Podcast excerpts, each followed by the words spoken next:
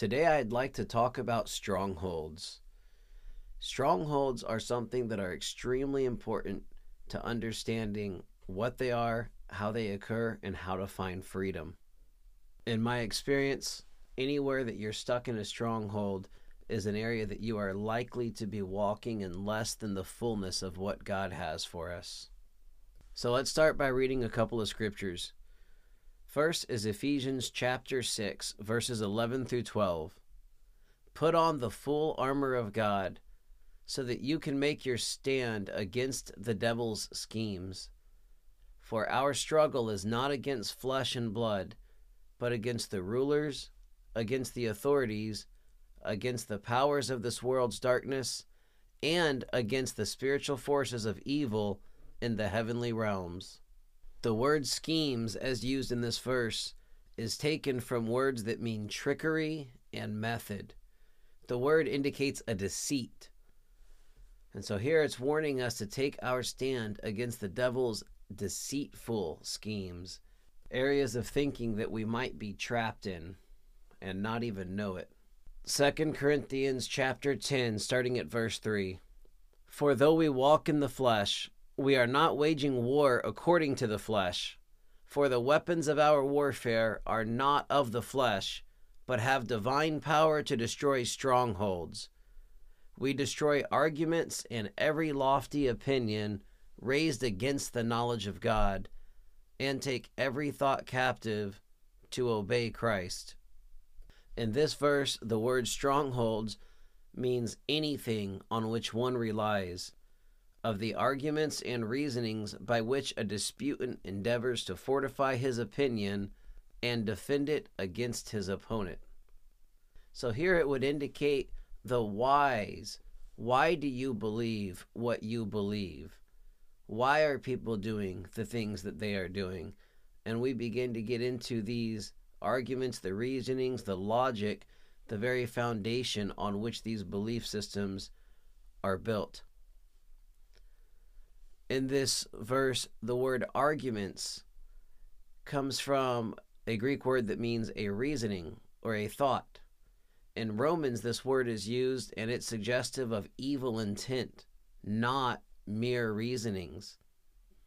The word suggests the contemplation of actions as a result of the verdict of conscience.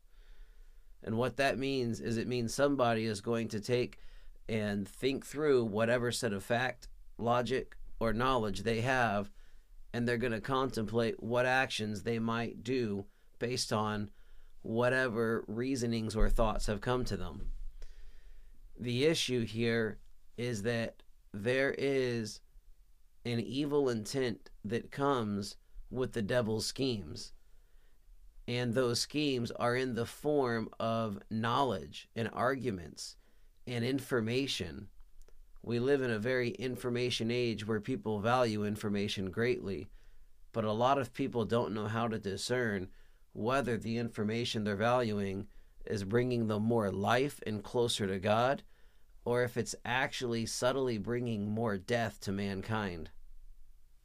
I'll get into more of that concept during the next series where we're going to go through the tree of knowledge of good and evil and the shift that occurred during the fall of mankind. But for now, I just want to do a little bit of an overview of how a stronghold forms.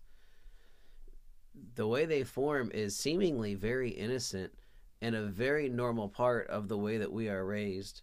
And so I'll give you a, a, couple of quick examples here. So, one example is I was watching a kids' cartoon show with my kids within the last few months and while I was watching this cartoon show, they have a whole episode about one of the characters getting blurry eyesight. And so the whole episode is about the cartoon character going to the eye doctor to get glasses. This would seem just like an innocent, fun episode, but you have to realize something. You will discover throughout the series that Jesus is our Savior and he is the savior of our spirit, soul, and body. We'll get to that when we get to salvation. But for now, just understand that if Jesus is the savior of our body, The cartoons my kids are watching are not teaching them to go to Jesus when they have bad eyesight. They're instead teaching them that there is no God out there to help uh, heal them. And they're teaching them instead you need to go to a human and get a man made product. And that man made product is now the solution to your medical problem. This would seem kind of innocent, but think about this as an adult. Now we have these ways of thought that are set from the time I was a kid. Imagine you're two or three years old, you're learning how the world works, and what you're being taught is when there's a medical issue, the way the world works is you go find another human to help you with your salvation. But what if we taught our kids to go to God? What if, when our kids were young enough, they still had faith, childlike faith, in learning how the world worked? What if we at that point taught them what it was to go to God? So I, I now actually teach my kids this, and this is not to, you know, be negative towards the cartoons, but I literally teach my kids that the reason their cartoon characters do things like, hey, bad eyes go to doctor first is because they don't have a relationship with God and if they did, they could just go to God and get healed and save the entire hassle. My kids, now at a very young age, are already doing really well at receiving healing for many, many things. My son, who's only three, has actually prayed over my wife before and she's received healing for things. And so I'm already setting an example to my kids at a young age. The issue is we've now got two potential belief systems competing, one of which is against the knowledge of God. It says, hey, you have a medical issue, go to a human as your savior. That is not the knowledge of God. The other belief system is, hey, you have a medical issue, go to the savior of your body as your savior. That does sound like the knowledge of God because it's literally God Himself that you are connecting to to receive salvation. I believe if we begin to teach our kids to think in this way and to believe where God was their first resource and not their last resort, that it would be far easier for people to receive from God in a time of need. I'll give you another example that's maybe a little bit more silly of a stronghold in action. So, earlier in my marriage, I used to always have this rule, at least in my mind, and the rule was that if my wife ever wanted to go out to eat, if she wanted to go out and go do something fun, that the house first had to be clean. And it drove me bonkers because my wife did not think like this. You know, she could go off and do whatever and then come home and clean the house later, but there was no idea in her head that she had to clean before she could go off and have fun and it literally drove me bonkers. I could not understand why my wife would not get on board with that. And that was a frustration and a conflict throughout some of our marriage. And then one day, when I was studying strongholds, I began to just pray and ask God. I was like, hey, why do I have this frustration that every time she I want her to clean before we go out and it it messes with my mind if she doesn't and literally I had a flashback to in my childhood, my mom saying to me, "Hey Eric, clean your room before you go outside and play."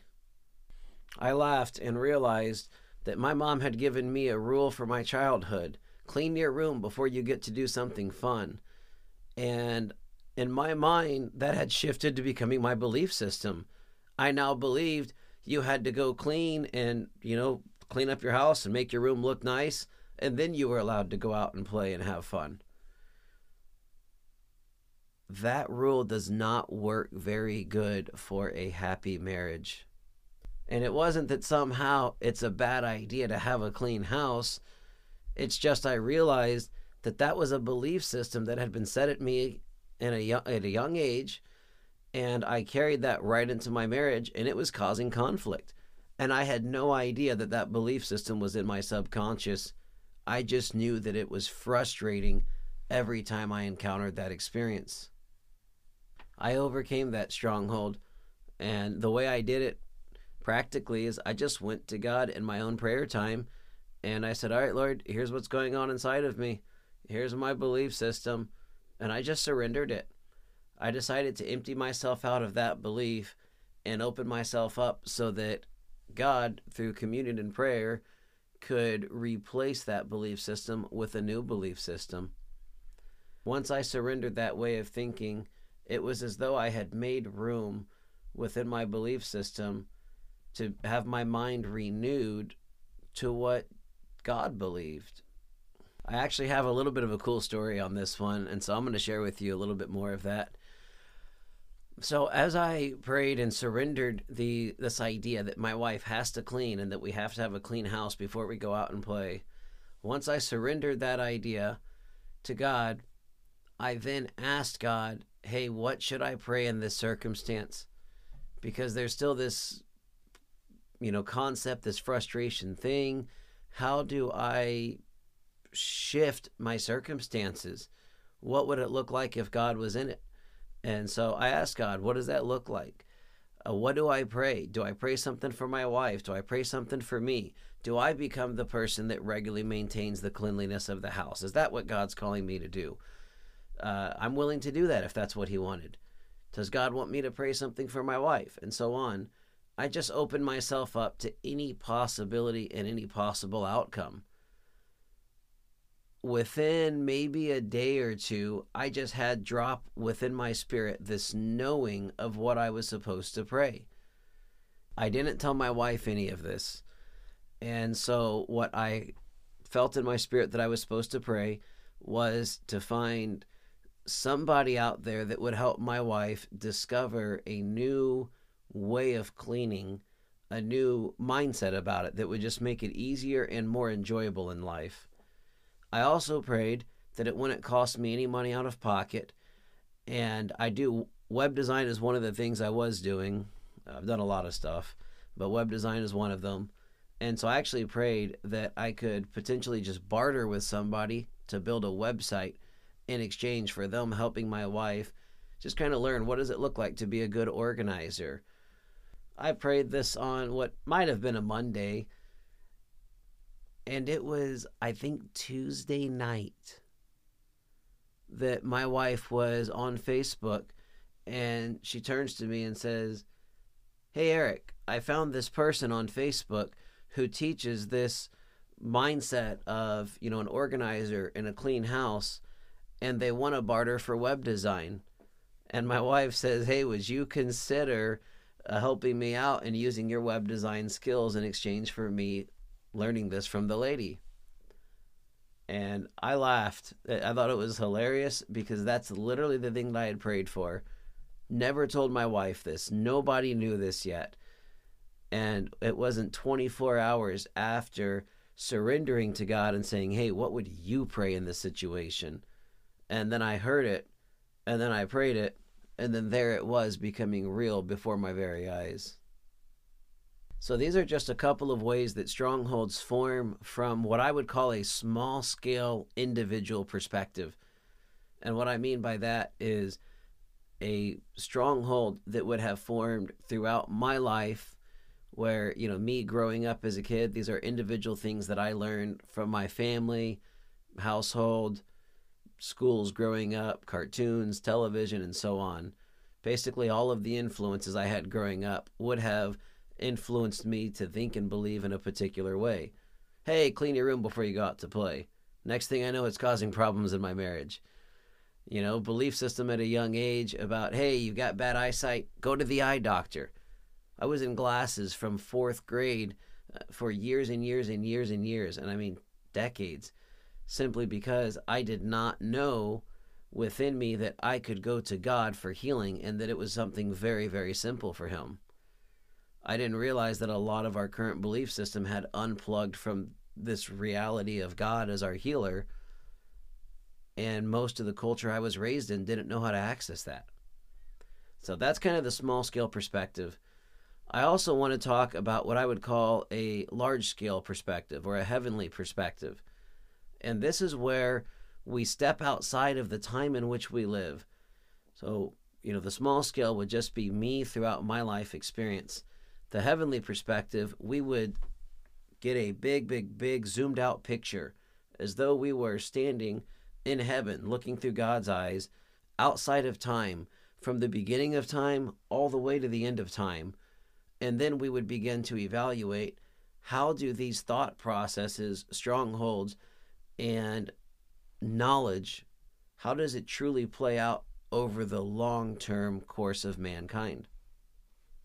There's a scripture repeated a couple of times in Proverbs that says, There is a way that seems right to a man, and in the end, it leads to destruction.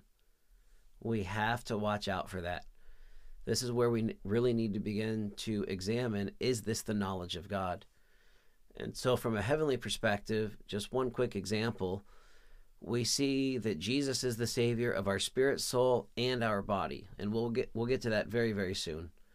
But imagine that Jesus was the Savior of our eyes. If we had blurry eyes, you know, or eyesight problem, we could easily go to Jesus and receive healing. Very simple problem, very simple solution. And yet, imagine that we did not teach that to our people. We didn't teach that to our kids. We didn't even know how to believe for it ourselves anymore. So instead of teaching our kids to go to Jesus for salvation, we now teach them to go to humans for basically a crutch, you know, glasses, contacts, whatever other solutions they might need for their eyes. You begin to look at how much of a burden does that bring on the human race as a total. You've now got a bunch of people who are having to have jobs as eye doctors. You've got tons of people having to manufacture glasses and contacts and maybe laser machines for laser eye surgery. There's a lot of money that goes into this system. A lot of money is being caught in here. And you've got probably millions upon millions of humans everywhere who are now relying on glasses as the very thing they need to navigate their daily lives. And I'm not in any way condemning glasses. I've spent years and years w- with uh, eye issues. And for me, I actually ended up having to get eye surgery to get my eyes fixed many years ago because I did not understand even how to have the faith for healing of my eyes back then. But looking at an overview perspective, we now see that there are millions of humans having to do a bunch of work to all help out the humans with blurry eyes but what if we were successfully able to connect all of the people with bad eyes back to Christ where they genuinely received healing and they no longer needed glasses? We could literally take and plug this part of the medical system back into God, and whenever people are getting results, they will no longer need all of these extra people that are doing work just to help support the broken system. And so I'm not in any way condemning doctors. I'm not condemning eye doctors or glasses, nothing like that. I'm simply saying that these are a bunch of people that are currently serving a purpose, looking for a temporary fix just because nobody will acknowledge the actual solution, which is Jesus. And it's real and it exists today. And so that's something we're going to go over a little bit more. But that's what, what I kind of look at from a meta perspective. You go back to the beginning of time, you don't find people wearing glasses. You find people coming to God whenever they need healing. You see that a lot throughout Scripture. And then when Jesus comes and he reveals God perfectly, he shows that he will heal everyone who comes to him. So if we have the ability to go to Jesus, who reveals the Father and receive healing every time, that's got to be a better solution than forcing millions of humans to work just so we don't have to go to God for salvation.